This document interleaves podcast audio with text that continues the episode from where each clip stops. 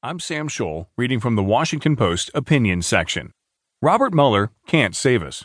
By Quinta Jurecic. Special Counsel Robert S. Mueller III is a mythic presence in Washington. He is everywhere and nowhere. As the world revolves around him, he continues to elude the press and the public. Even the location of his office remains unknown.